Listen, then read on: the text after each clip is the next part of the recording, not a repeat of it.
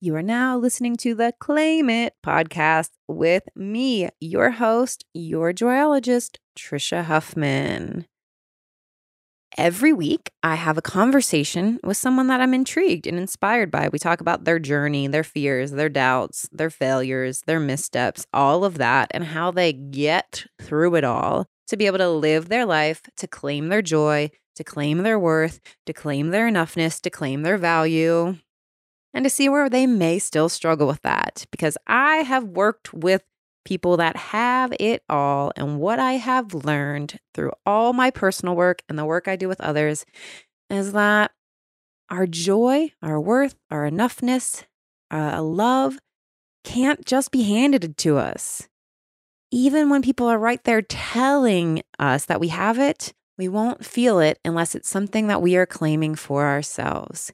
So it's up to you to claim your joy, your worth, your value, your enoughness, all of it. And you can do that right now.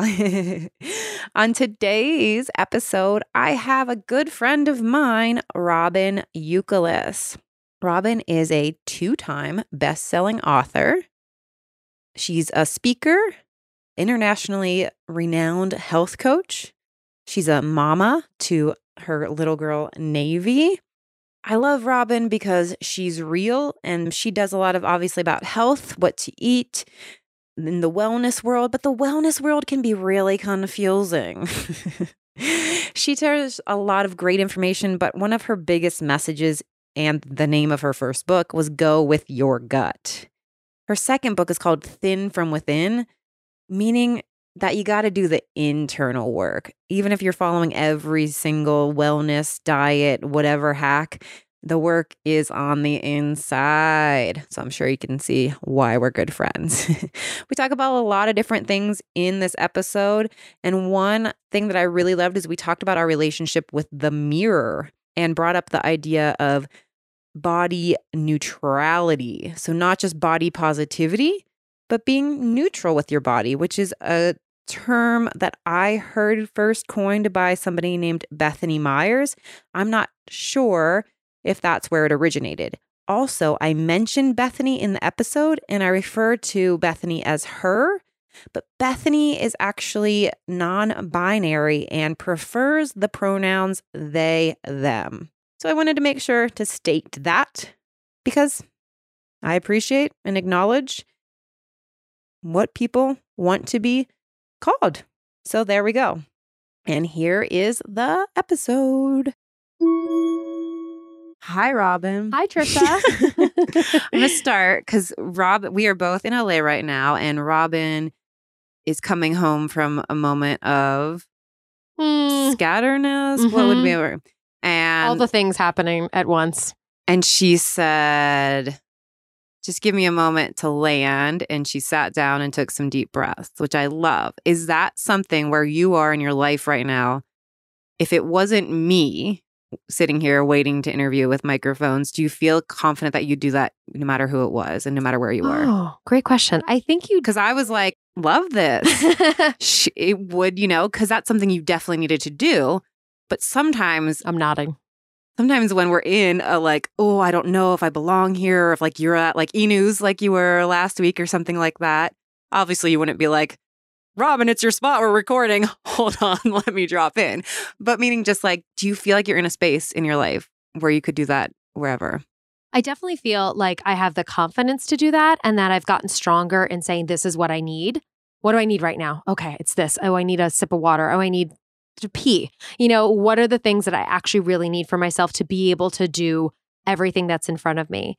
And I really feel like in my career, in my personal life, my capacity has expanded so much in the last few years Your capacity, what does that for mean like to you? everything. Like I I feel like I do do a hundred things in a day because I, I kind of do. But I feel like I enjoy that and that's my flow and that's what I have energy and what I have space for. But I have the capacity for those things because I do take a moment to be like, okay, everyone's gonna wait for me for two minutes so I can get myself into a place where I am ready to show up from a place that feels joyful instead of just pushing through yeah. because the pushing through would then spiral me into a negative moment where I'd then pick a fight with my husband, which would then take me out of myself, which would take me out of my work, and I would have something to blame. Mm-hmm. because it's never going to be the things around you. It's always it's always going to come back to you. Like, so when you're saying I would have something to blame, so meaning like before this awareness where you're taking a breath or whatever, and you so instead you could be like, you could be like, well, S- S- your husband, Scott, it's your fault or whatever that I'm like this because you did this or whatever, whatever, but not because now you're able to see, let me take a moment to recenter myself. And then you can be fully aware for what he's saying or asking you, or even if it's something you've already said, maybe I'm like referencing my own relationship or Yeah, whatever, or like we've already talked about this, or "Ah, just make your own dinner, whatever the thing that could be like taking you off. It's like because you stopped and took a breath, then you can't then blame like, he never listens or he never does anything for himself. Then you're able to see, I'm in a calm place and just answer calmly. It's not that big of a deal. Mhm. Which makes it easier and harder sometimes, right? It's like sometimes it's I feel like it's like old school Robin to be able to point a lot of fingers or place blame and it's not that I was right or that I was wrong. It was irrelevant. It was just taking me out of my energy of what my body needs to not just live but to thrive. And that is to feel calm, to feel connected, Yeah. to feel a sense of purpose, to feel like even if there's some weird conversations happening or some things that feel mucky in my life, it's all still going to be okay. Like I I can see that I won't feel like this forever. I can know that there's a higher truth, that there's a clearer moment coming. It just may not feel like that in this moment. And I love that we're sharing this cuz you know coming into this like I kind of had a sticky day and I I love to share that like you're getting the Robin from a sticky day. And so how do I work through that? There's tons of other podcasts that you can listen to where it's like Robin coming from a beautiful aligned day. And yeah, I have a lot of those days, but not every day is going to look like that. Some days are going to be sticky and complicated and squidgy and itchy. And it's like, okay, so how do you show up when that's your moment and that's your truth? Yeah. Where do you feel like, do you know, was there somewhere that you learned or somewhere in your own life where just like, okay, I need to do things a different way, like where you started to implement taking these pauses? Yeah, I definitely think with having a child, like I just, I literally didn't have any space to burn myself out over things that weren't a priority. Like it was, I have two books now. I had a book that came out three years ago called Go With Your Gut. And when I was creating that book, the only thing that I said was, I don't want to have my book and my baby come out at the same time. And of course, that's exactly what happened because I can't do math and I didn't understand that, you know, when you get pregnant, it actually backdates it to your last period cycle. So, anyways, just so you guys know, um, if you're doing any family planning, God laughs, right? So, I had a baby and a book at the same time. And because of my exhaustion, because I felt like such poop, and because I literally was at my book launch party nine months pregnant and a baby came out two weeks later, Oh my I literally could not handle anything that wasn't like, what is most important? What's necessary? What do you enjoy the most? What's the most fun for you? And everything else just didn't make the cut that day or that week or that month or that year. And I think in having a kid and having so many sleepless nights and now having a three year old toddler who has a lovely habit of coming to our room every night and it's so cute, except it's not when you're already not such a great sleeper. Um, you know, your your your energy really does become your highest commodity, even above time, I think. And so I Mhm. just have to be so, so um tender with it. And so that like so having Navy and just needing like okay things falling away and really seeing where priority and your energy lied.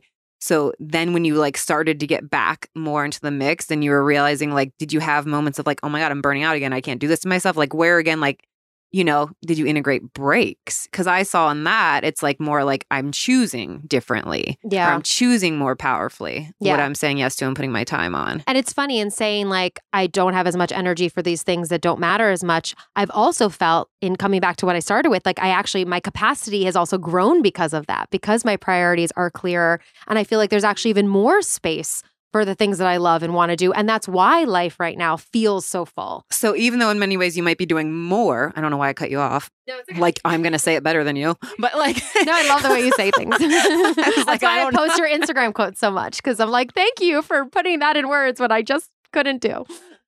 No, it's so yeah, it was sort of like you feel like you have a capacity to do more. In many ways, you might actually be doing more now than you ever did before Navy because you're so much more clearer and aligned with what you want to do, what your message is, what your role is, or whatever in the world, or just like you feel so much more aligned, so then you have the capacity to do more things. Yes. And I also drop in much faster. So let's say before What I is that? Yeah. So let's say before I had a five hour work window, if I would debate about my workout or something like that, or I would get there and not be clear about what I want to be doing, or think, well, this is where my my genius zone lies but i have to do these 10 things first because that's what a good employee employer um, business owner does. Now my workout's clear. I've i've taken away so much noise around that. It's like okay i know i'm doing this on tuesday or i know it's time for me to do this. So that's super clear. So i've taken care of my body and taken care of myself. I've prioritized meditation or journaling. Some something along those lines gets in there before i show up for my air quotes work.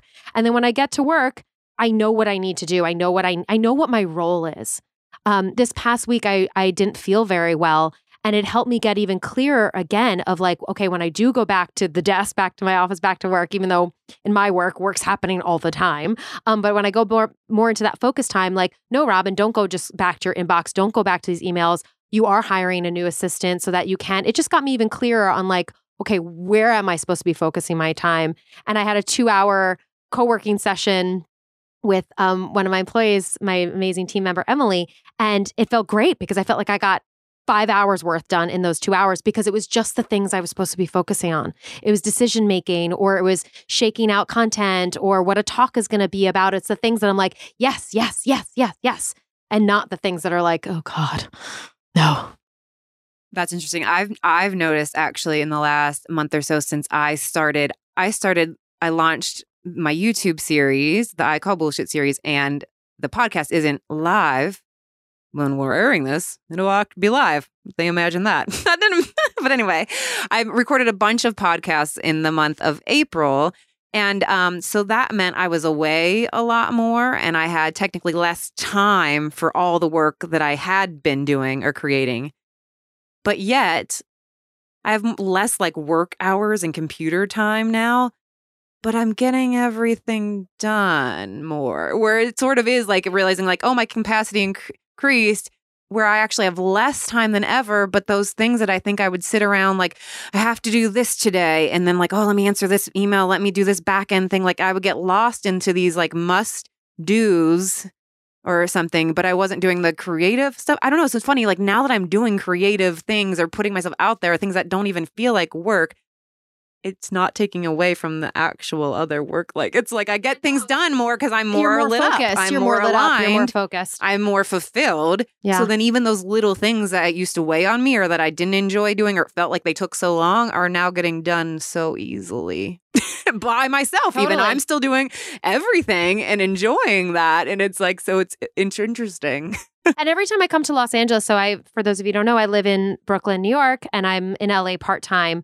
Um, I used to live in Los Angeles, and then for the last 10 years or so, my husband and now my three year old daughter, Navy, um, we come back and forth and we do an apartment swap. And my husband has an office of employees here and he works for himself and I work for myself. So kind of worked this out. Um, partially, maybe I manifested a little. I, have I've recently started to give myself a little more credit in that department. People are like, oh, cool, I want to do that. How'd you make that happen? I'm like, well, it was always happening. What do you mean? That's my issue with words like manifest. Like, I believe in the manifestation. Let's manifest things, but it also means like you were aligned and you knew what you wanted and then you did things to make it happen while believing it was possible. Totally, totally. but you didn't sit around and go, I am manifesting I will be bi-coastal and then not do a happen. damn thing yeah. about it. Little by little, here we are. Um, but back to the original point is that when I'm in Los Angeles, my team has been working already for a few hours by the time I come online. And so to come back to that point of having my time be more focused on where my genius zone is, my personal, like, here's where you're really great at your work, Robin. Um, it's much more lined up for me and I can work way less hours when I come here. Whereas in New York, I I fall back in the pitfall of working the whole day. Whereas I didn't really need to. It would have benefited me more to do more self care or more stuff on social media or more just even things I'm passionate about and then do the couple hours of commu- computer work or whatever it is. Does that make sense? So it's like because of the time zone change, I get a little Yeah, like you feel like you're like off the hook in some ways because you're like, okay, well, it's now my whatever 9 a.m. or 10 a.m. that I'm on work hours. And so you'll have a shorter window with them but you still get everything exactly, done. Exactly. And I feel like things have been buffering. It's like things were getting ready for you. And it's also there's a really cool energy for that. It's like, no, I'm I'm ready for this when you're all ready and we're all ready or whatever the assignments are, the projects are are ready for me. I don't need to stand here waiting going, is it is it is the bo- water boiling yet? Yeah. you know? And I spend a lot of time babysitting my business too. And I'm recently learning like I don't need to do that. Like it's thriving, it's great. It's this breathing, you know, being with its own energy and life to it. And I I'm clear on my role in supporting my business now as opposed to being all of it all the time in it, etc. So let's talk about your business and how that started to become a business. Because right now, it's a pretty, I would imagine, a pretty big thing. You have two books, you have, you do one on ones in different ways and all sorts of different coaching groups. Different things are always happening. You're always hiring, it looks like. So it looks like things are really happening. Why and how did you get into the health industry? Because I also feel like, did you at one time were you interested in musical theater or acting? Oh yeah, I was a big musical theater kid. So so how did I get to whatever this business is that she's talking about? Yeah. So um I did. I grew up acting, dancing as a kid. I was Mary Poppins, I was Peter Pan. I flew through the air with the greatest of ease. I loved performing. Did you really get to fly? Yeah, yeah. I had the whole rig and like we would practice it after dinner and I would get so nauseous. But anyways, I remember that. Um oh yeah, it was like a whole it was No, that's like legit theater then if you're doing that. yeah, I did of like stuff. regional and local theater and some tours stuff and Shakespeare. I love doing Shakespeare.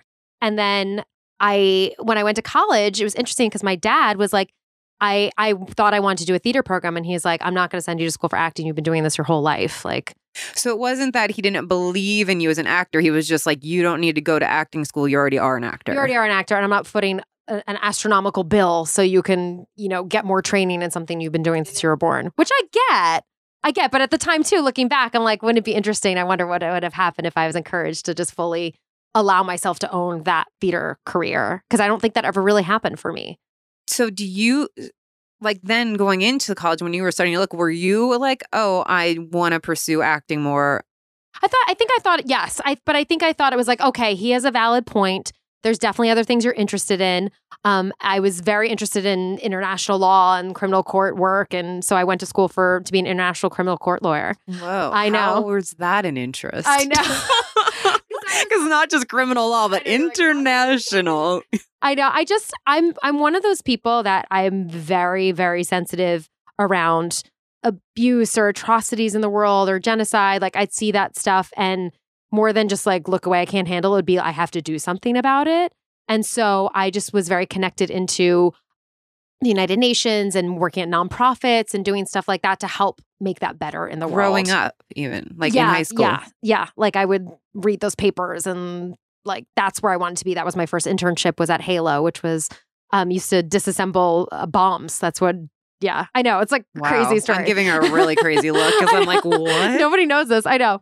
So I went to school for that. I was a double major in international relations and political philosophy and um, didn't do anything with acting. I just did the sorority thing and college and Why do you feel like you didn't do anything with acting? Was it like, oh, I'm not allowed to get an acting degree, so I'm not an actor anymore? Or, did, or were you able to see, like, I am interested in many other I things? think, both. I think a mix of all of it. Um, my father also passed away when I was 17.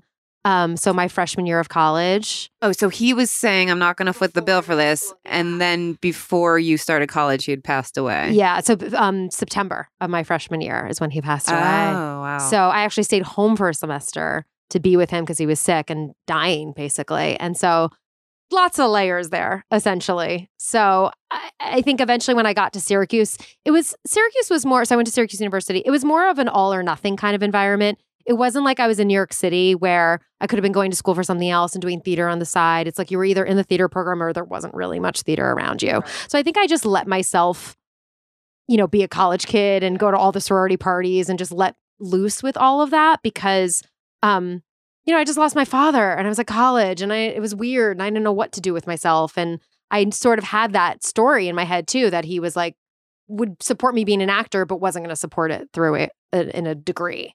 So, interesting. I don't know. So then I graduated. Did you, were you like into the classes you were taking stuff or were you just like going through them? I did yeah. love it. Yeah, I loved my I loved my college classes. I loved the work that I got to do. And where it comes together a bit when I graduated was again still a little bit of the story of being an actor isn't enough. Like, oh, you can be an actor, but you also need to make sure your resume, like if you looked at my acting resume and you looked at my post college and you looked at my work resume, you would never have known that the other existed. Oh, okay. because I managed to like do theater at nights and weekends and do little and then acting also things had your internship. and then also do my internships or my jobs exactly so that like I could make my mom happy and I could also make myself happy.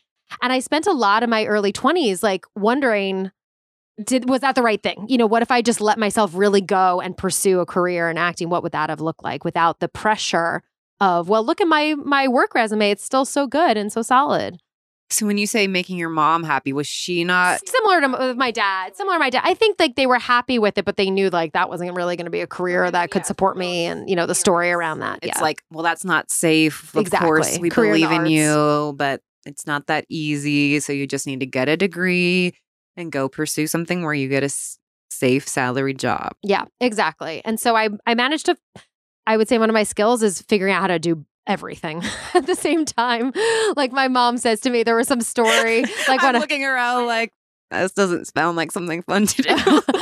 I know I've I've taken it no it's like true I'm like, though. wow, that's awesome of you, and that also feels like a really heavy load to carry. I know.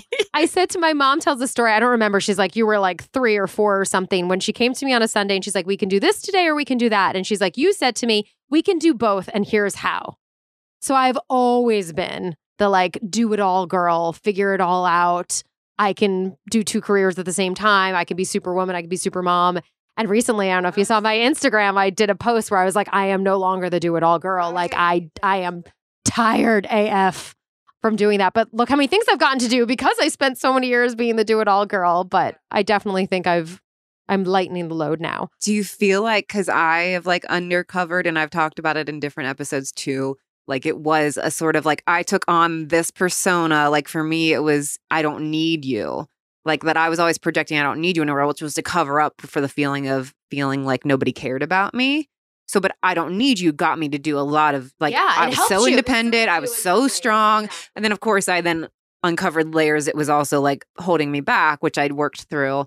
But um, do you feel like you know Yeah, totally. I feel like me, I've got this, right? I can put 10 things on my calendar tomorrow. No problem. I'll serve you two better kind of thing. Like, yep, I can do all the things. I can do all the self care things, all the life things, all the wife things, all the business owner things, all the personal things. Watch me and not burn out. Watch how perfectly I can do all of this. And I think it's gotten me really far Yeah. you know and but in the last year i've felt the timely and needed and wonderful opportunity to let like put some of those suitcases down like these are really heavy bags i've been carrying and i can put them down a little bit i'm still have no idea what that looks like mind you i'm still doing a million things but uh, my intention's a little better you started with sort of even in your business and realizing like I don't need to babysit it as much. That you acknowledge that totally earlier. totally connected so coming back to the work through line um, i graduated i was acting on the side doing nonprofit jobs i worked at various nonprofits and then event in New York. in City? new york city yeah Okay. so doing fundraising development and stuff like that and then i eventually moved to los angeles still doing some acting and What brought you to LA? Well, brought me to LA. I'm from New York. I knew I was going to end up there, and I was like, I want to do something else. up- I grew up on Long Island. Okay. I'm like exit 49 South off the LIE for all my LI people. For people Um, that don't know Long Island, is that very like- Manhattan like adjacent? in the middle. Or like, no, it's a full hour into the Okay. island. It's like real Long Island. Okay. Yeah. So you weren't like, pretend- in the I'm not city like, all the "Oh, I time. was in the city and I'm so fun and cute. Like, no, I was in like real. I grew up in real suburban Long Island life. Although my high school boyfriend was in Manhattan, so I did have a lot of that going on. We're still best friends. What's up, Laurent? Okay, so move to LA. So moved to LA. what brought you here? because uh, I have a, a lot of friends here. Um, w- uh, a lot of people from Syracuse ended up here. So they're work on various shows, writers, producers. So I had a community here. So they were in the entertainment industry, even though you weren't pursuing entertainment industry stuff. yeah, but not in front of the camera. So That's still interesting. yeah, it is interesting. Um, so a lot of people end up here, and then I also have family here. So it felt like okay, if I'm not going to be in New York, this is another place. And of course, acting potential. Came here totally miserable when I moved here. By the way, for two years, I was so lonely. I used to like go out by myself. I'd like show up to the bar where like I knew some people, like just hanging out with all me and my little confidence corner here. Like who does that? Is that why you feel like you're miserable? Because you just didn't feel like you had like people here yet? I'm- I had some people, but like they were busy. And I also was kind of lost. Like, who am I? What am I doing? What's going on? Thinking everything's wrong with my body, with myself, eating all my feelings, um, trying to, you know, have find a career in acting, trying to find a career in, in a career. making my mom happy, you know, all these different things. It was just, yeah, know, I didn't know if like because LA, like yeah, if you had any of the sort of like some people, like I didn't move. I first moved to San Diego, but then was in LA a lot for work, and I had friends that lived here too that were in the entertainment industry. And I had like a love hate relationship with LA. We're like, yes, there's more going on there, so awesome. But I also was like judged LA hardcore. Totally. And I would feel like, you know, everybody's so put together there, or they look this way, or everybody's so cool. Even like I used to despise like Silver Lake Echo Park area. This was also back in like that's funny. 2004. So that was a long time ago, but those were still like up and up, those like uh, very up and up and coming. But um, so I was like, oh, everybody thinks they're so cool there, and everybody dresses so trendy, and blah blah blah. And like what I then realized that nobody really cares. No one cares. People are busy looking at their own lives, doing their own Yeah, thing. it was busy me judging myself and making up that everybody else was judging me. Like I don't belong in the store or I don't dress cool enough to be over there or whatever. So I don't like LA and I don't like Silver Lake because those people think they're so cool and edgy. But it was just me judging myself and feeling like I didn't fit in. But that's what like, and now and then yeah, those ended up being like the areas that I lived and like most like. But I, and I still and I realized like yeah, I can I'm happy there whether I'm like a mess wearing mismatched yoga clothes and a sweatshirt or if I am wearing some sort of outfit. In that it's all just me and how I feel about me and how I'm projecting that onto the world. So I don't know if like you being in LA out of college if you had any of that sort of thing where like making up like oh I don't fit in because of this or I'm not this enough for that or what do people think of me? I was like friends with models and actors, and I was, you know, uh, dating guys who were the lead singers in bands, and I couldn't even fit in their skinny jeans. You know, I just like, just you know, going to diners at two a.m. and partying, and so then really you did partying. make some sort of friends. You had some sort of social life. What saved me was um, these five guys came over from the Netherlands and um, we're in a band and they all lived in a one bedroom apartment below me and i loved them. I'm still friends with them to this day and i just would go to their apartment and we drink beer and go out whatever. It was definitely partying but like they were such good guys and they they made me feel loved and made me feel seen. And so even though like things weren't working out on the career front as much or they were everything's always working out right in some capacity. But um i feel like i found my groove with them and and eventually started to kind of like grow up a little bit and then i What was happening career wise? Still working at nonprofits. And did you like that work? I, I no, I just could do it. And it was also like interesting kind of day one career thing about me. I've always been a 1099 employee. So meaning I Oh. yeah, having like a full-time position always freaked me out. So I was always like an hourly worked less hours than full time. Like I always found that for myself or not manifested it, but you know what I mean, sought it. Do you feel like you now looking back that you were doing that intent? Like, were you doing it intentionally? I was definitely doing it intentionally because I always wanted to be able, if an acting project came up or if I wanted to just, I just never liked the feeling of being tied down by something, which definitely seeded, I think, me being an entrepreneur and, and having my own business. I just didn't realize it at the time. And back then, you know, this is 15 years ago, uh, you know, there weren't a ton of 20 something entrepreneurs outside of.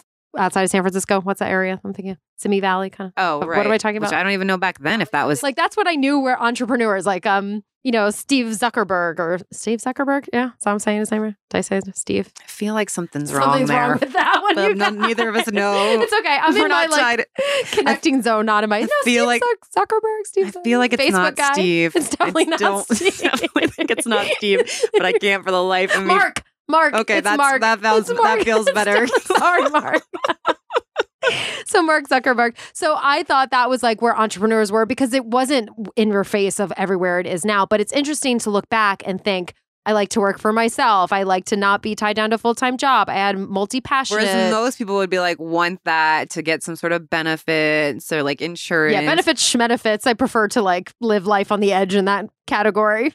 I did not have health insurance for a lot of years. My mom paid my car insurance for a lot of years. I had debt for a lot of years too. Like when I met my at the time boyfriend, now husband, I was like a whole financial mess. I was a, he thinks I was a whole mess entirely, but I, I beg to differ a little bit. And I'm sharing all of this with you guys just to share like you can be a mess. You can go from who knows what's going on to having conflicting feelings about your work for your family supporting but not supporting. You everything can be a huge giant mess and it could still all end up amazing and okay. And that might be now and that might still be 10 years from now. You're still might be on your road to you're amazing and okay, you know? Yep. No, I'm a believer of it's all working out, even when you're like, what the fuck? yeah, so there was a lot of that going on in my late 20s. Um, and what shifted things for me, so I had no idea what was happening work wise, still doing some acting stuff. And I was visiting New York City.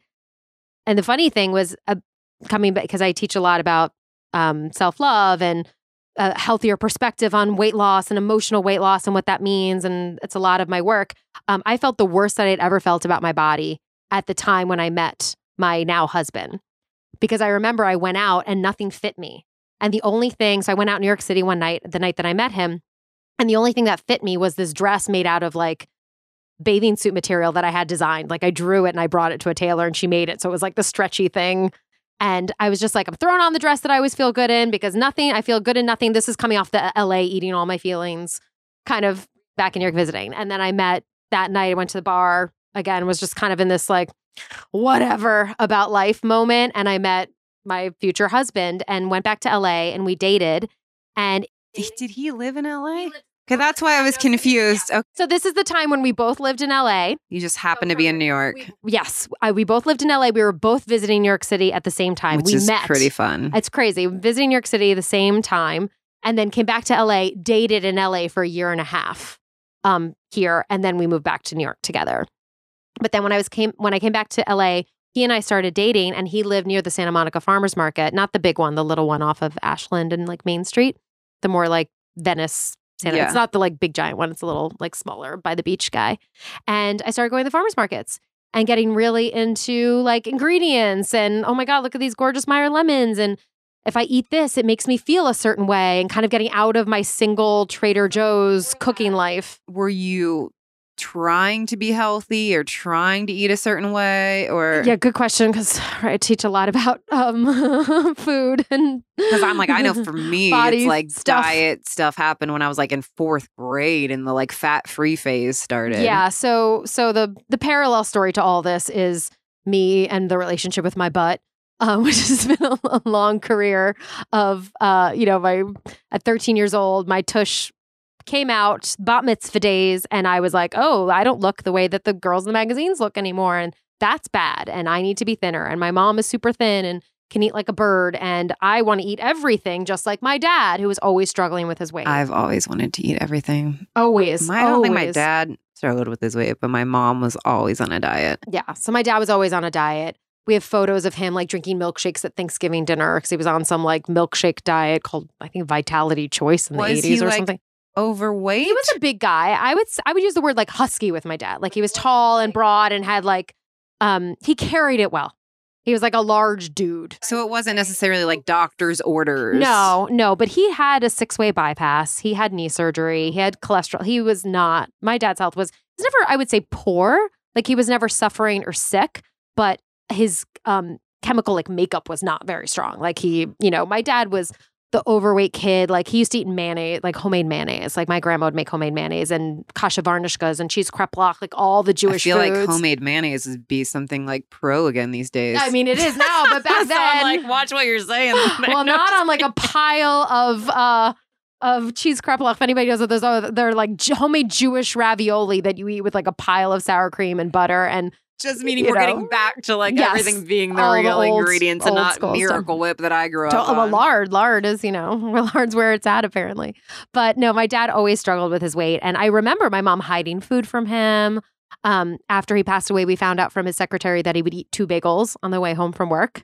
So a lot of like struggling, hiding. I remember my mom and dad fighting about their weight a lot. And I definitely absorbed so much of this. My dad and I were like cohorts in food crime. I remember a lot. He would, we'd go into Manhattan and he'd be like, Hey, Robyn, you want a soft pretzel, right? And I'd be like, Yeah, I didn't want a soft pretzel, but I knew he did. There was a little bit of that going on. Um, and I just, I would diet myself, try and not eat and then overeat and hide foods. And I would never say that I would be like what I would categorize as diagnosed anorexic, but I definitely had disordered eating patterns. I would go through periods where I would eat as little as I could and then I would end up binging.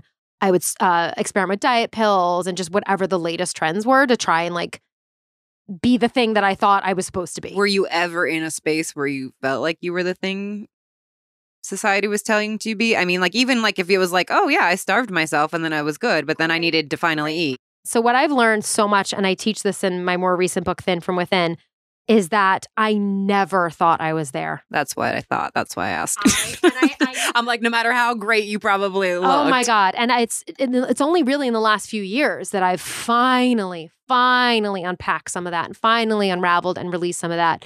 But I, my story around never realizing I was there is I years ago I found a photo of when I was at a yoga retreat with my husband, and I was also training for a half marathon. And it was a new yoga center in like Nicaragua. When Nicaragua, people started just going there. They didn't have enough food. Like literally one day we got avocados and it was like mana from heaven. Oh my goodness. And so there wasn't quite enough food. And I was doing two yoga classes a day and running like six to 10 miles in the jungle in Nicaragua. And I remember looking at myself in the mirror and thinking, I'm not thin enough.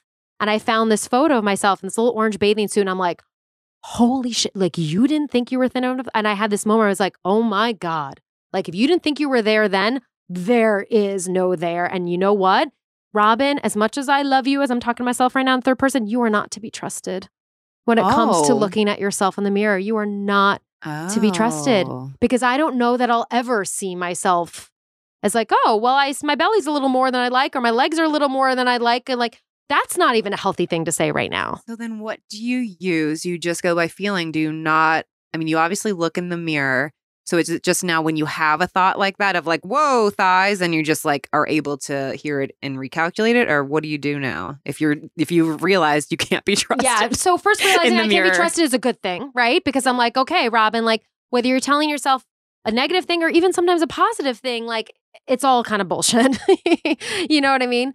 Um, so I say I do a lot of daily maintenance all day long around body image, how I feel, constantly slowing down, tuning in, what would feel most supportive, checking in with my exercise. Is this in support? Is this feel supportive for me? Does this feel good for me? What are the foods that make me feel good? And even some of that I've like formalized a little bit, like in Thin from Within in my more recent book, I have a rule of five plate Yeah. because that helps me feel, I don't want to say it makes me feel safe, but it makes me feel like I'm covering all the food categories. It's a great template. It helps me make sure I'm actually eating more than I would. It lets me let go of the diet brain mentality a bit because it used to be like, you know, I had my mom, I had a little bit being like, well, I just had a little salad for lunch. And like, look at us, aren't we good girls? We just had a little salad. And it's like, Robyn, that's actually going to set you up for binging later on, for cravings, like, because you're not eating enough. Because you're not eating enough, but you're like, oh, I feel kind of good because I still feel kind of hungry, and I just had a salad. And look at me go, and then you're gonna eventually gonna crash, whether it's for dinner or the next day. Or like- Exactly. so I use this template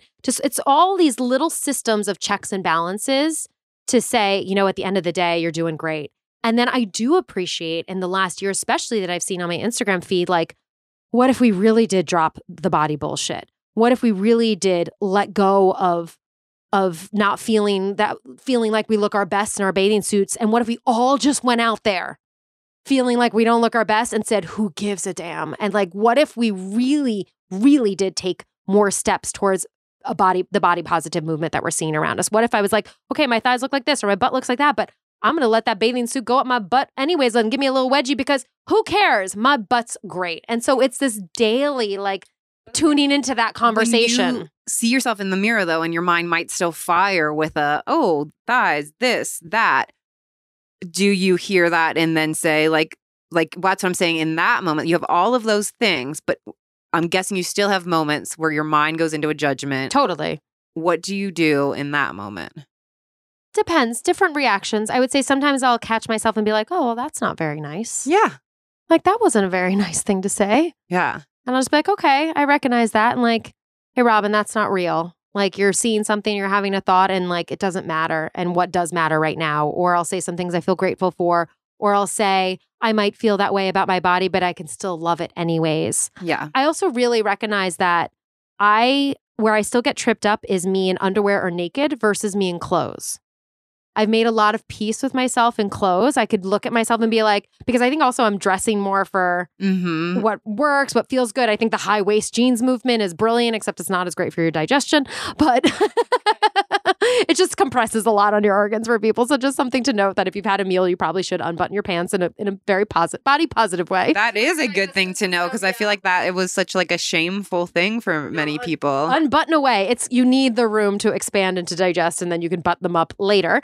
Um, but I feel like in clothes, I'm like, because I am moving my body every day. I am eating pretty close to how I teach and how I talk about. And when I'm not eating that way, it's okay too, because it's not this on again, off again. It's not this, di- I'm not on the diet roller coaster. I'm not the like, you can have this and now you can't. There's no, I'm not rewarding myself with food. I have worked years, you guys, painstakingly worked on this for years to be finally in a slightly different place where I, or not even, notice I said slightly different. Not, again, there's no there, right? I could probably work on this maybe forever. But where I have recognized I still get tripped up is naked or in my underwear. And so that's something right now that I'm working on. Be like, okay, you see yourself naked. Maybe you don't like what you see. It's not real. It's just not real. What you're thinking about what you see isn't real. So okay, maybe you don't have a kinder thought right now, or you can't get to a place where, like, I love my leg- legs are strong, they carry me through my day, but it's just the recognizing that it's not pulling at me. I was just about to say, I think honestly, the key is that recognizing, though, that you're having that thought instead of going down in that feeling that, you know, like it's one thing to be like, oh, I look at those thighs or look at that cellulite or whatever, and then just keep pushing into that thought. One thing to be like, there you go, judging yourself again. Let's stop. You know, just like just realizing that there's a judgment thought can help get through it. Exactly. It's funny that you're you like I have like the opposite um take with mirror or like you say you can't trust yourself in the mirror. My opinion of myself in the mirror. I years ago and I still reference this a lot to myself. is that I don't trust the mirrors because what I Oh, always wow. remember is like uh okay, I walk down the stairs and there's a mirror at the bottom and like the way that it's laying in the shape of the mirror, then I'm like, whoa, look at my thighs. But then I go in the garage and that mirror, I'm like, oh, look at my thighs. Mm. That the exact same, like within five minutes, I could look into five different mirrors and have five different opinions on how I look. And so I remember one day being like, well, then what the fuck is real? like, well, what's real? Because I'm like, walk, whoa, hey, you're looking good, trisha look at your thighs. You can tell I've been exercising. And then I look in the other mirror and be like, oh my God, what happened? I thought I've been exercising. Like, seriously, Mm, yeah. the Yep. same, wearing same outfit, inside, outside, whatever. And so then what I like have to realize, like, for me, it was just like, again, it's all how I'm feeling and that I can choose which one of those represents me or just not believe in any of them. And so, like, that's something that I always remember because I will still, like, those are thoughts that, like, yeah, I w- was the other day, like, oh my God, look at that. I think you can tell uh, I've been using the Peloton bike. You know, like, I wasn't looking for myself for a, like, do I look fitter? Do you look fitter? And just catching that. Mm. And then, seriously, then I looked in the, another mirror, just happened to look up and I was like, what? Oh my God, my thighs are so big. like, you, this is the same. You're the same.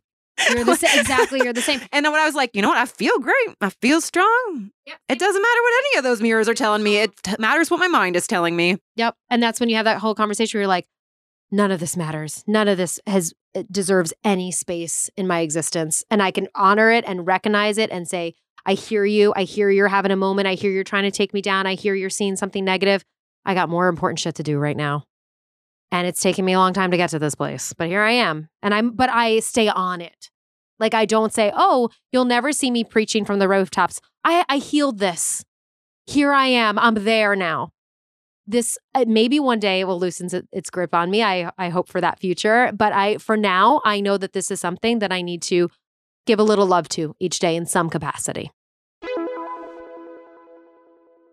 Hey, it's me, Trisha. I'm bringing you a brief interruption to the episode because I want to tell you about this thing that actually Robyn and I both have and love. Funny enough, we both met at an infrared sauna blanket place to sweat at, and then now both own this one because it is so amazing and easy to use. I'm guessing you've heard of infrared saunas and how good they are for you for detoxing, for rejuvenating your body, for healing chronic pain, sore muscles, and even burning a shit ton of calories, actually. So instead of a wooden box that you probably hear most about, that you go in naked, that was never appealing to me. That felt very uncomfortable. This is like a infrared blanket.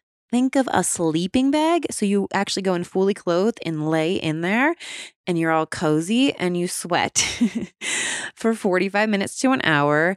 But the best thing that I do is I'll turn on a good show, a movie, a podcast, sit there and relax fully. You can't do anything else because your hands are in the blanket to get the best effect. So you're super relaxed, super present to whatever you're watching or listening to. And then you feel so amazing. It's insane. Um, I use this because I do suffer from some chronic pain flare ups with my fibromyalgia sometimes. When I spend a lot of time in the car, when I'm sore from working out, from when I'm really tired and I wish I could work out, but I'm just like can't motivate.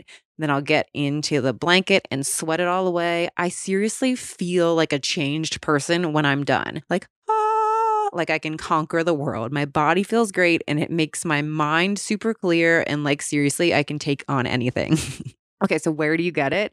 The one that we have is from higherdose.com they also have a location that you can use it in the New York City area, but you can buy the blanket from them. That's what I did. Higherdose.com. It's $500, but they also have an interest free installment plan, which is what I did.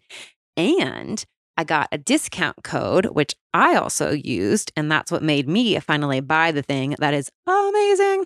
So use my code JOY50 at checkout for $50 off, and you can still use that plus do the um, installment plan, the interest free installment plan. So it's a bit of an investment, but I promise you it's uh, amazing. And um, yeah, I do not regret this decision to buy it for a second. It's so good for your body, your mood, your mind, all of it. Go to higherdose.com, use code JOY50. Back to the conversation. Oh, I also I want to get back to your story, but I oh, I did want to mention like when you said body positivity, um I forget Bethany something. Now she is she talks about body neutrality. Oh. And that I I haven't dove totally into it and I can't remember her last name right now. Okay. I'm into it. Whatever it is, I'm into it. But it was a sort of way like you don't even have to. What I've interpreted in the little bit that I saw is that basically, like, you know, we're so down on our bodies. And then there's this body love movement or body positivity, like embracing your body, whatever it looks like. And that I feel like what her, what she was saying is like, just, you don't even have to like be like, I love my body mm-hmm. and my curves and my cellulite so much, but just like, this is my body neutral exact 100% which that's how i am often with life and sharing the messages of you know like i often say like it's great i love the message of like this didn't happen to me it happened for me but sometimes you don't want to hear like this shitty thing happened for me or this annoying thing so i often just say this happened Yes. And then Period. I'm able to plow, move through it for that. And so that's why I kind of love the neutrality. Like, this is my body. And super into it. it. This is my body. This super is what, into it. This is what I look like today. This is what I look like in this mirror. This is what I look like in this mirror. That's it. and here we are. So what what did I need to do that was way more important than any of those thoughts that I had? back to the farmers market. Yes, back to the farmers market and tasting really tasting. So tasting foods like for the first time. beans and spring peas and arugula and all these things for the farmers market. So basically the point in that was that I started cooking more and getting into like actually like real ingredients and I didn't I didn't understand what Whole Foods meant before that. I didn't understand what any of that. I do you know what you were like. Yeah, you were talking about before this, the whole wheat wraps and stuff like that. Were you like in that sort of health minded of like trying to be healthy, yeah, the warped mind of what healthy was? Yeah, so trying to be healthy was more like still in the vein of how much can I eat for how few calories, and I'm being good. Meaning, like I call this the tuna on whole wheat with diet lemon snapple years. Got I was it. like, oh, that's me being good, or you know, oh, I, I got something, I had a pizza from Trader Joe's and I left one piece and look, yay, won the day. And my whole value was based on that. Got it. So, very noisy conversation with self around food and body image and all of that. And then you're trying to like win Scott over trying by to making win him Scott some... over. And God bless Scott. I look at pictures. I was definitely, you know, heavier than than than I am now, or at any point in my relationship. And he's like, I thought you looked great. I thought you looked great then. I thought you looked great now. He loves the curves, loves the booty, loves the thighs, loves me. 35 pounds heavier, loves me five, He, like it does, it really, he just like, he's like, it's all great. I love you. So, and I bet there's more people like Scott in the world. Yeah. More than we think. Yeah. He thought I looked great. I mean, he thought I looked great then. He thought he thinks like, I look great now. Like, he really does. Up. We don't give people enough credit. Right. Yeah. Give people more credit. Like, you know, and it's also the lens of which you're seeing people. Like, how, what a beautiful mirror for me that I needed at the time was someone that was like, yeah, you got a juicy booty. Cool. It'd be fine if you didn't, but it's great you do. Yeah. you know what I mean? Just yeah, really sweet. Um, so yeah, so getting more into so trying to be a good girl around food, but then finally getting a little bit more into what food actually meant beyond the diet culture and beyond the fat free Entenmann's and all of that stuff. And so one morning I made him this incredible sandwich with like egg and sourdough and spicy arugula and the LA avocados and all of that. And I went to work. I was working at a um, film festival organization at the time that was doing um, international documentaries that would do film festivals and then they would um, get placement for the Oscars or something like that, like be in the running. So I was organizing those. And I was on G Chat with my girlfriend at the office because I would want to do anything but be at the office.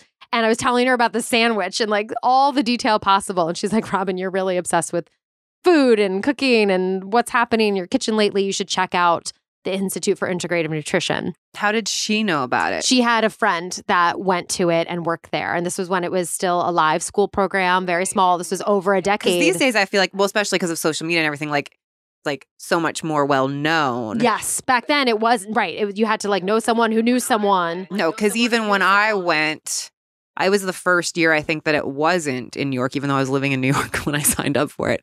Uh, but it was even back then like a word of mouth almost. Yeah, I was the second to last live class. So I did the last live class, and then the year after me, they offered live and virtual, and then the year after that, it was only virtual.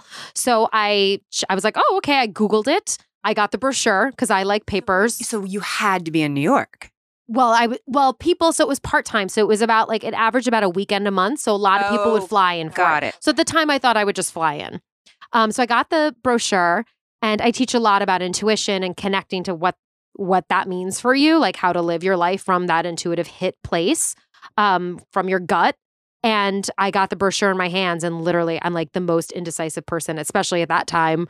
True Libra through and through. I got the brochure. I was like, I'm doing this. I figured out how to pay in full. I had no money at the time, credit card debt. I like talked to my sister Lori and she said she'd lend me the money through my mom somehow so I could pay in full. And then I paid her. I set up this whole payment plan. It's like, you know, give something to a girl on fire kind of thing. Um, figured out school, said I'm absolutely doing this. Got I paid in full basically so I could get a discount. And at the time I planned to just commute in for it. Scott and I were living in Los Angeles.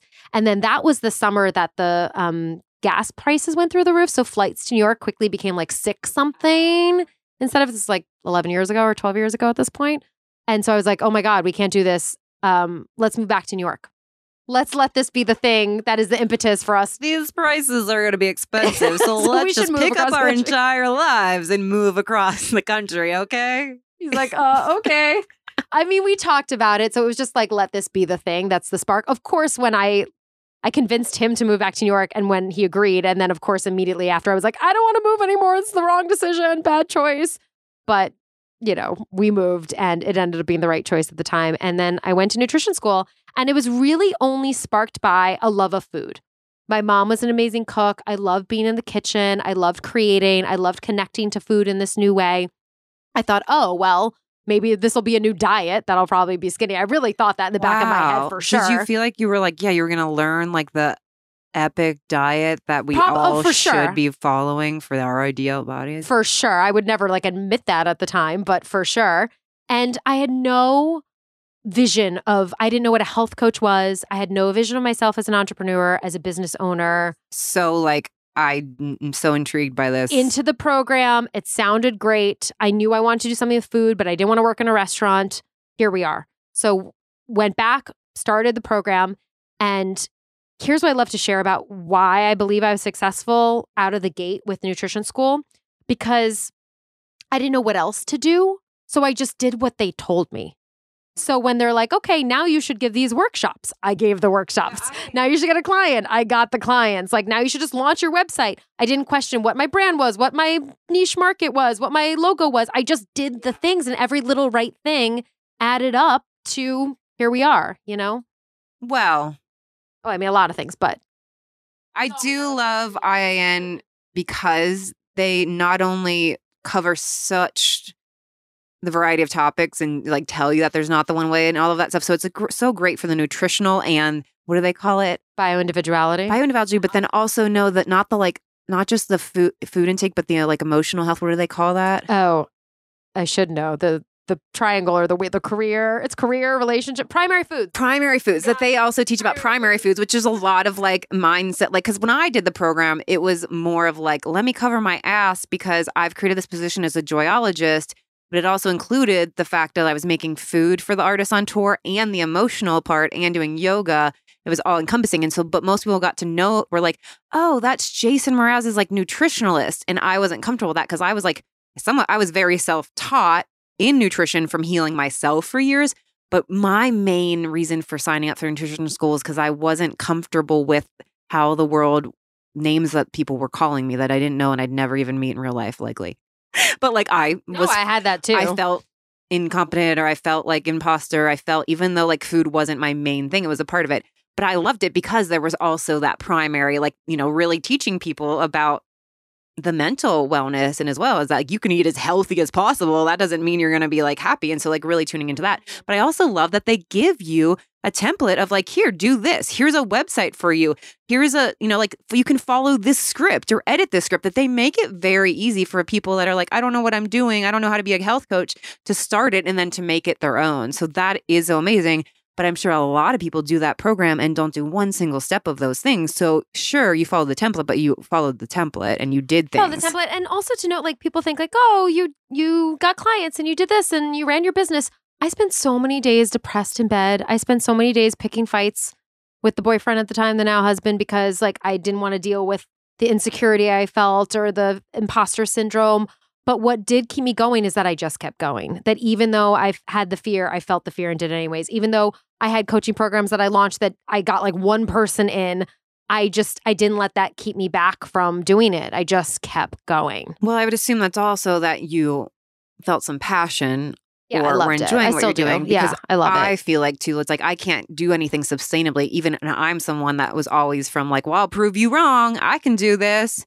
Um, but I the, none of those things would last unless it was something that I was really passionate about. So in the end result, it doesn't even mean like it doesn't matter if anybody listens to this podcast, but like so many people are going to listen to this podcast. But it's more about how I feel doing it. And if I would stop doing it, you know, it's like it wouldn't be as enjoyable to do if I wasn't or what I'm saying, like even if something became super successful, if you're not enjoying it, then it's hard to keep going. But even when you're when you're struggling with someone, it can be constantly hard to get out of your own way or to face the thoughts of judgments or comparisons and all of that. If you're doing something you're passionate about, then it's easier to move through those fears and keep going. Hundred percent, and it's a great point. Is that I it it this has always been connected to my higher purpose, my my calling, my whatever it is that I'm meant to do. I'm not sure that it will always look the way that it looks right now, but for now, I'm helping people, which comes back to that like war crimes Robyn, you know, always had a deep love of food. So I get to do that. Um, the entertainer, the performer, I get to do that too. I can be an extreme extrovert. So getting to connect with people and and have events and be live and speaking, like I thrive off of that. It's just like live theater to me. So there's so many elements as to why this makes sense. Well, you get to build it how you want too. Your version of what you've done with IIN and being a health coach was totally different than other people's stories. And that that's we all get to create our own version of it, even if it's even if there's a million thousand health coaches in the world, everybody's different and gets to do whatever they want with it. recognizing your strengths, right? Like my strengths, someone might say, hear this and say, oh, I wish I was comfortable performing. F that. Take that off the table. What are you comfortable doing? What do you love doing? Like, please, please, please take this as permission to let it be about that and Yeah. not be, well, I wish it, I could be this. Because I, I too spent so long doing that and it's just, it's not going to serve If I want to be this and I have to do this and I have to do this and I have to do this because I have to follow check all these boxes that are out there and to that's what successful this type of people do. You know, and there is so it. much more opportunity now for people in the health and wellness space. You can like do anything tomorrow. yeah. okay, let's talk go with your gut. 'Kay. The name of your first book, but you also it's very much your mantra, your yeah, it's thing. kind of my like life tagline. which you do eh, your book does cover gut health and there's amazing recipes and that but there's it's a lot deeper than that for you and you did mention previously like intuition and stuff so where do you feel like you really like got honed in on go with your gut has to be so important not just for everyone else but for me because obviously it wouldn't be something you're preaching about if it's not something so important for you Yeah. So, straightforward answer with this is that I realized like every time I was trying to do a diet or something outside of myself, that it was me trying to look for the thing that would fix me.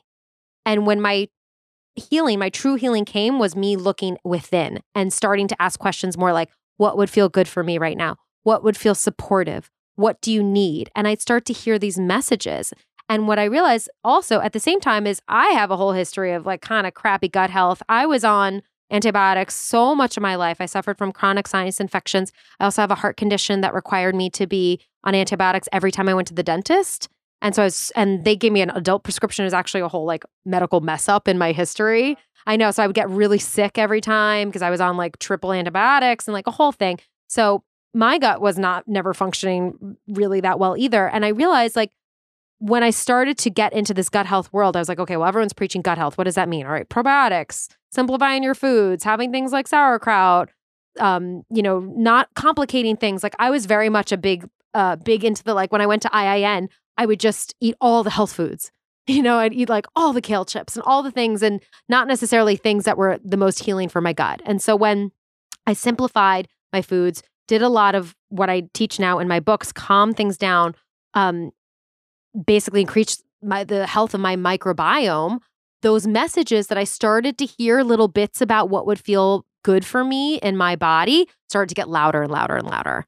And so I started to make that connection between like my gut being healthy and thriving and being able to live from my gut. And especially someone like me who's like chronic indecisive person from my Libra tendencies, being able to make more decisions or hear a clearer answer was life changing for me in so many little tiny moments and in so many big moments.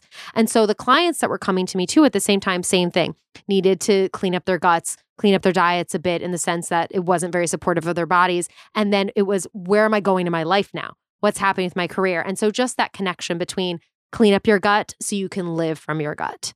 And I did that for myself and I did it with my community. And so that's what I teach in my first book and go with your gut. So I'm more um, connected with like going with your gut, meaning like your intuition and stuff. How would someone know, which I'm like everybody always needs to probably improve upon that, even someone who feels like they have been. But how would somebody know that they might need to really look into digestive mm. health? Well, so many things now that, especially with the science to prove it, comes back to digestive health. Like most of our ecosystems are a little messed up.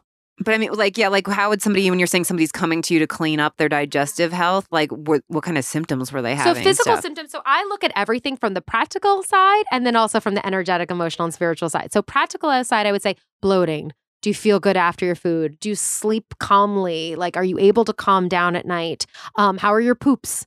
Are you put? Most people come to me with the poop problem. Um, you know, are you pooping at least once a day, up to three times a day? Are they nice, smooth, easy bowel movements?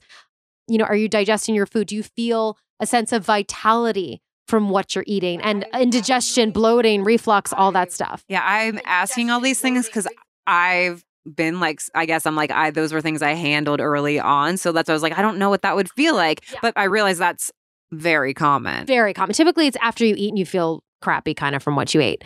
And then on the emotional, more spiritual, energetic side, are you getting those messages? Are you hearing downloads from inside of you? Do they feel like it's your gut, your intuition speaking to you? And so if you're not getting that on the more spiritual part as well, it could also be connected to your gut health and also connected to your story around your intuition and your personal connection to your own guides. Okay, intuition and that kind of gut are so tricky because uh, sometimes our fears which is something you teach about. Yeah this is where i hand it off to you. Can be so much louder yeah. That's so i so often will be able to be like oh i don't know what i want or i don't know. I can't listen. But it's just because like the fears and doubts are so strong that like of course you can't hear those like pings because then you're like you can't trust you can't trust yourself. Yeah. like you're saying you gotta trust yourself like in the mirror like most people can't trust their own mind and there's a process for healing before you can start to right? You might need to get a, a health coach coach or someone that can help you say like is this coming from me? Is this a fear voice? And i i talk to that a lot around um cravings as well. Like people are like oh well if i'm craving french fries how do i know that that's like my intuition's telling me i need that? Like if i'm craving chocolate is it magnesium? Is it like is there other minerals here? Is it a loving, you know, food for me to choose right now, or is it Am coming I, like, from celebrating? another? Is this right. like what I do because I'm celebrating? Is exactly. this I'm sad, so I need chocolate? And I always say the same thing around food and cravings, and the same thing I think around intuition versus that fear voice. To me, and everyone's experience is different, and I implore you to like explore this on your own, right? Find some resources, do some journaling exercises. You know, if my words are speaking to you or someone else about uh, someone else about intuition is spend some time on it But what I share is that something that's coming really from your intuition, whether it's french fries or, you know, what should I do about this big decision? It feels much calmer than the fear voice. It feels like it's almost this like light energy. It has just a different color to it, a different spirit to it, a different voice to it. Whereas something that comes more from a fear voice or a should or almost like a um, a technical craving, it feels very grippy, very must, very have to, or like it needs to happen right now or in this moment, as opposed to I have space. This feels supported. This feels doable. This feels expansive. Let's talk about that was French fries. Okay. Because like no, so I'm I feeling wrote like an article about this too for Mind Body Green. We can link it in it for you guys. Yeah, it's like what if my intuition just tells me to eat French fries all the time, or some like great title like that. I us, but no, not all the time. But yeah, but I think I did read that a while. Yeah. Um.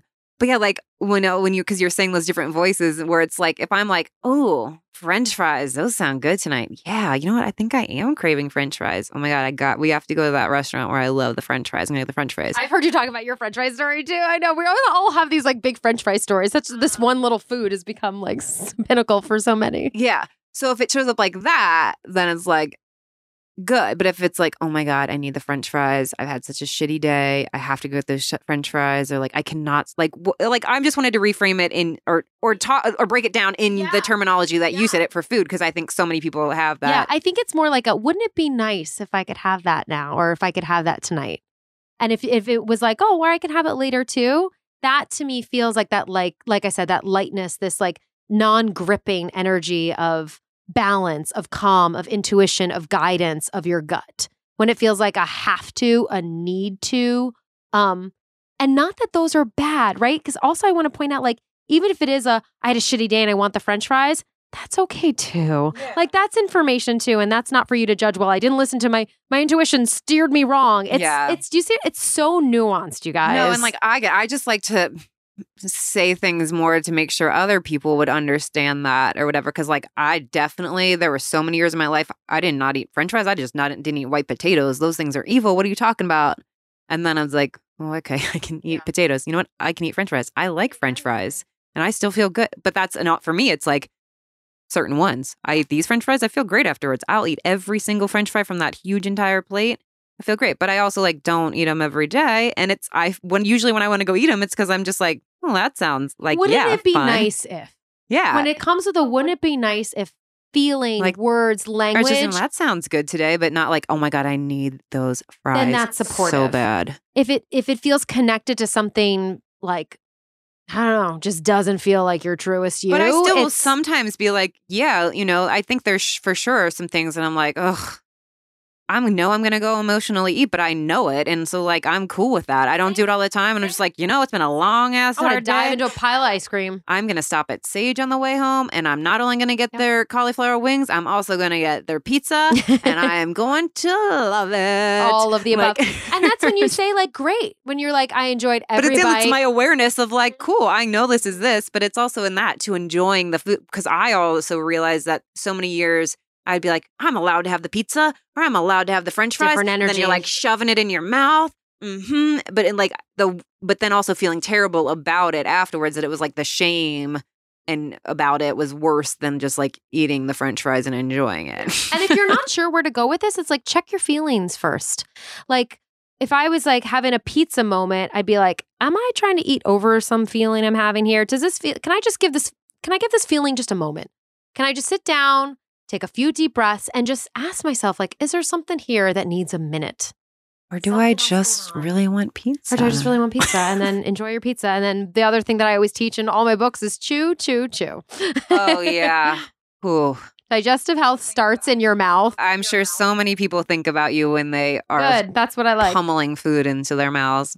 Chewing. Yeah, we talk so much about like uh, breaking free of emotional eating and slowing down or helping our digestive systems.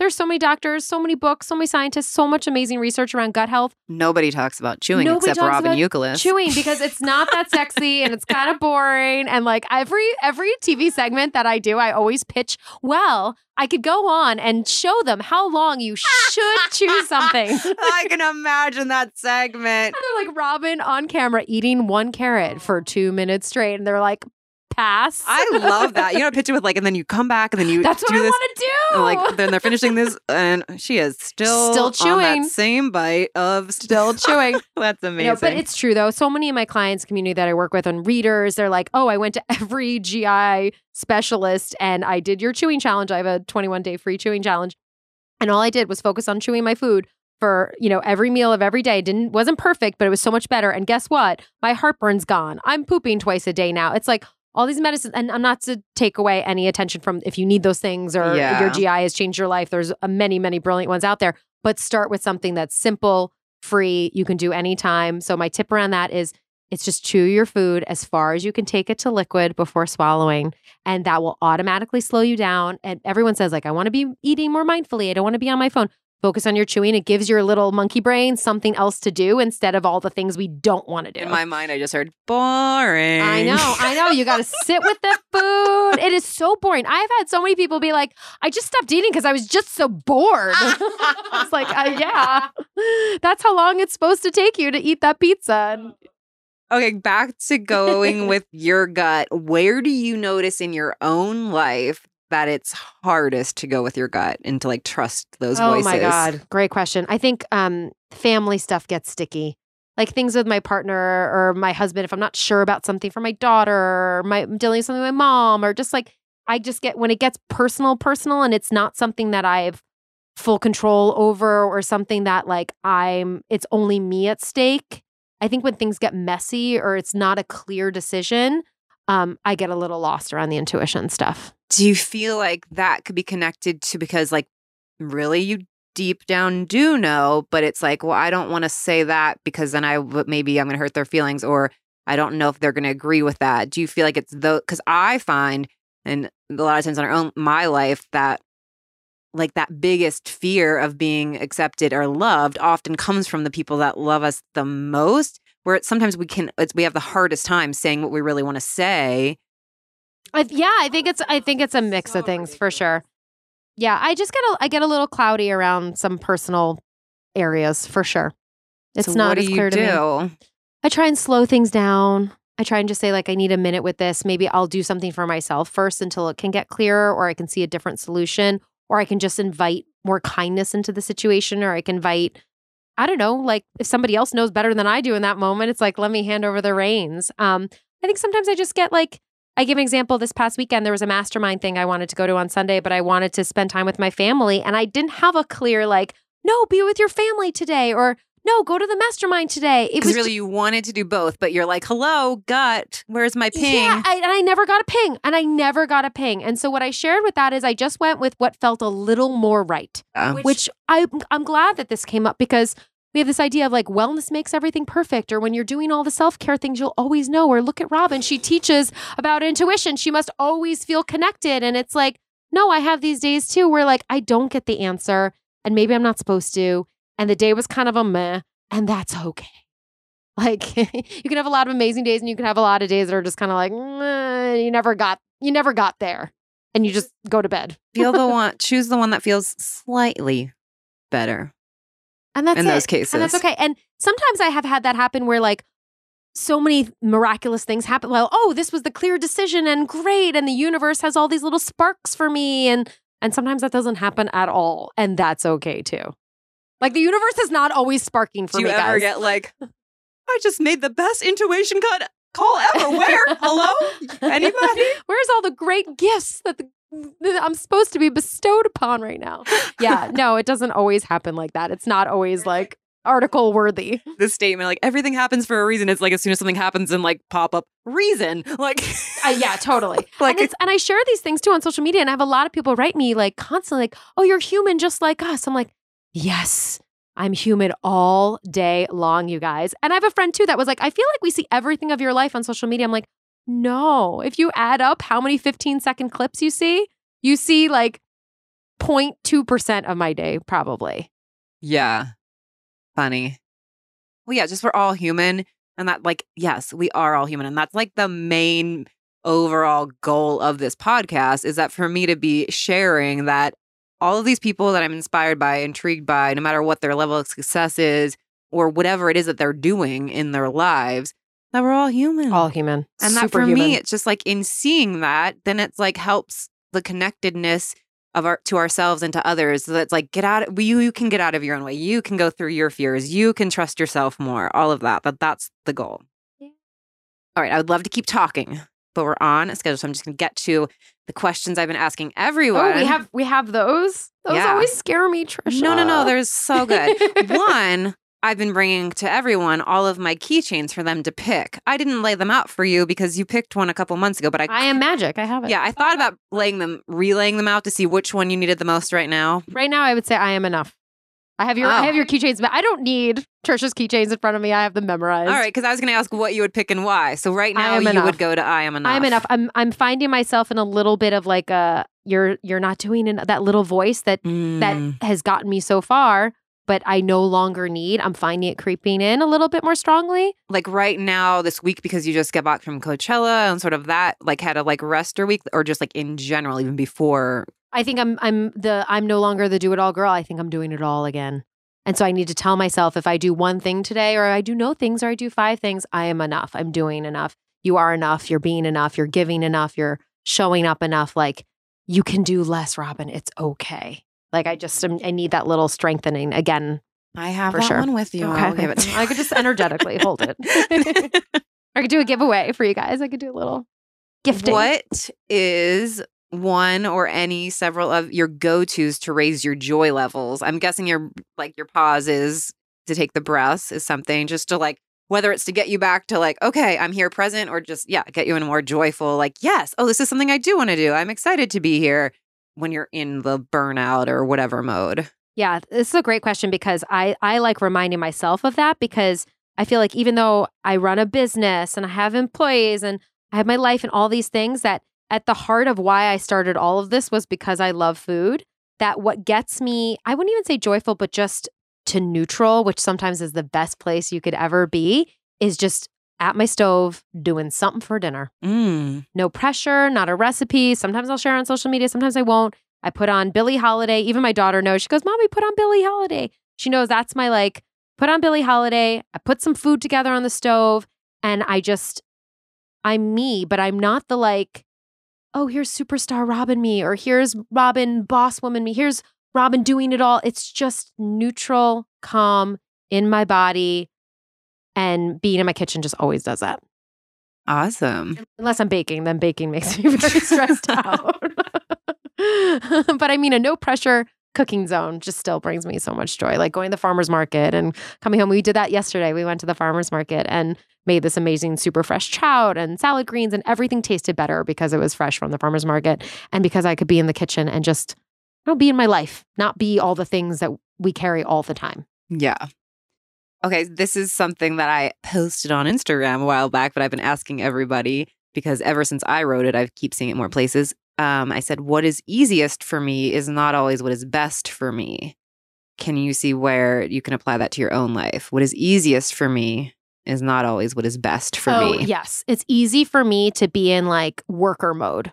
So I could be at a computer eight hours straight doing the emails, doing the bus- the busy work. That's That's what's easy that's for you. easy for me to slip into that like I'm a good worker mode. oh mode. my God, my It's- eyes are open all big. I know it's not the best for me. That me, that's me hiding from what I'm really here to do.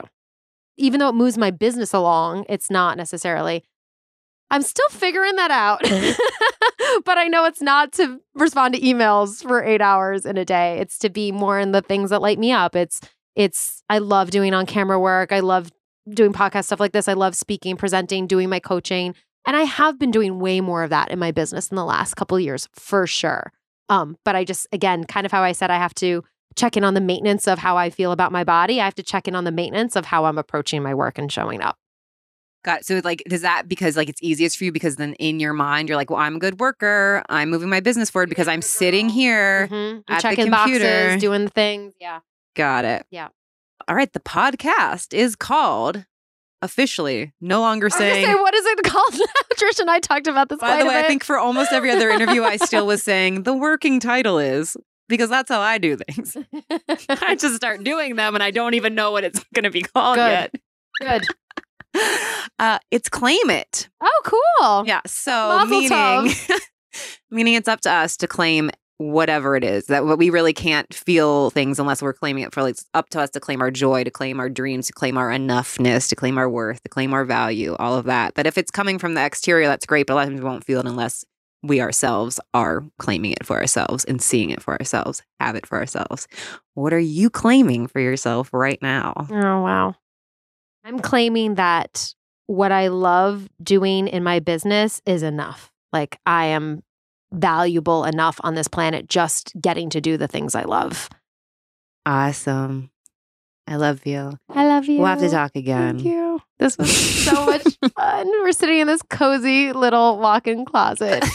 this LA house we're staying in. Trisha came. Thank you. This was great. you're welcome any last words Just love you. And I'm very inspired by you. And Trisha is just such a brilliant example of like, that feels good to me. That feels aligned. That feels like something I want to do. And then here we are doing it several weeks later. So amazing on you. And thank you for inspiring us all. oh thank you and you're welcome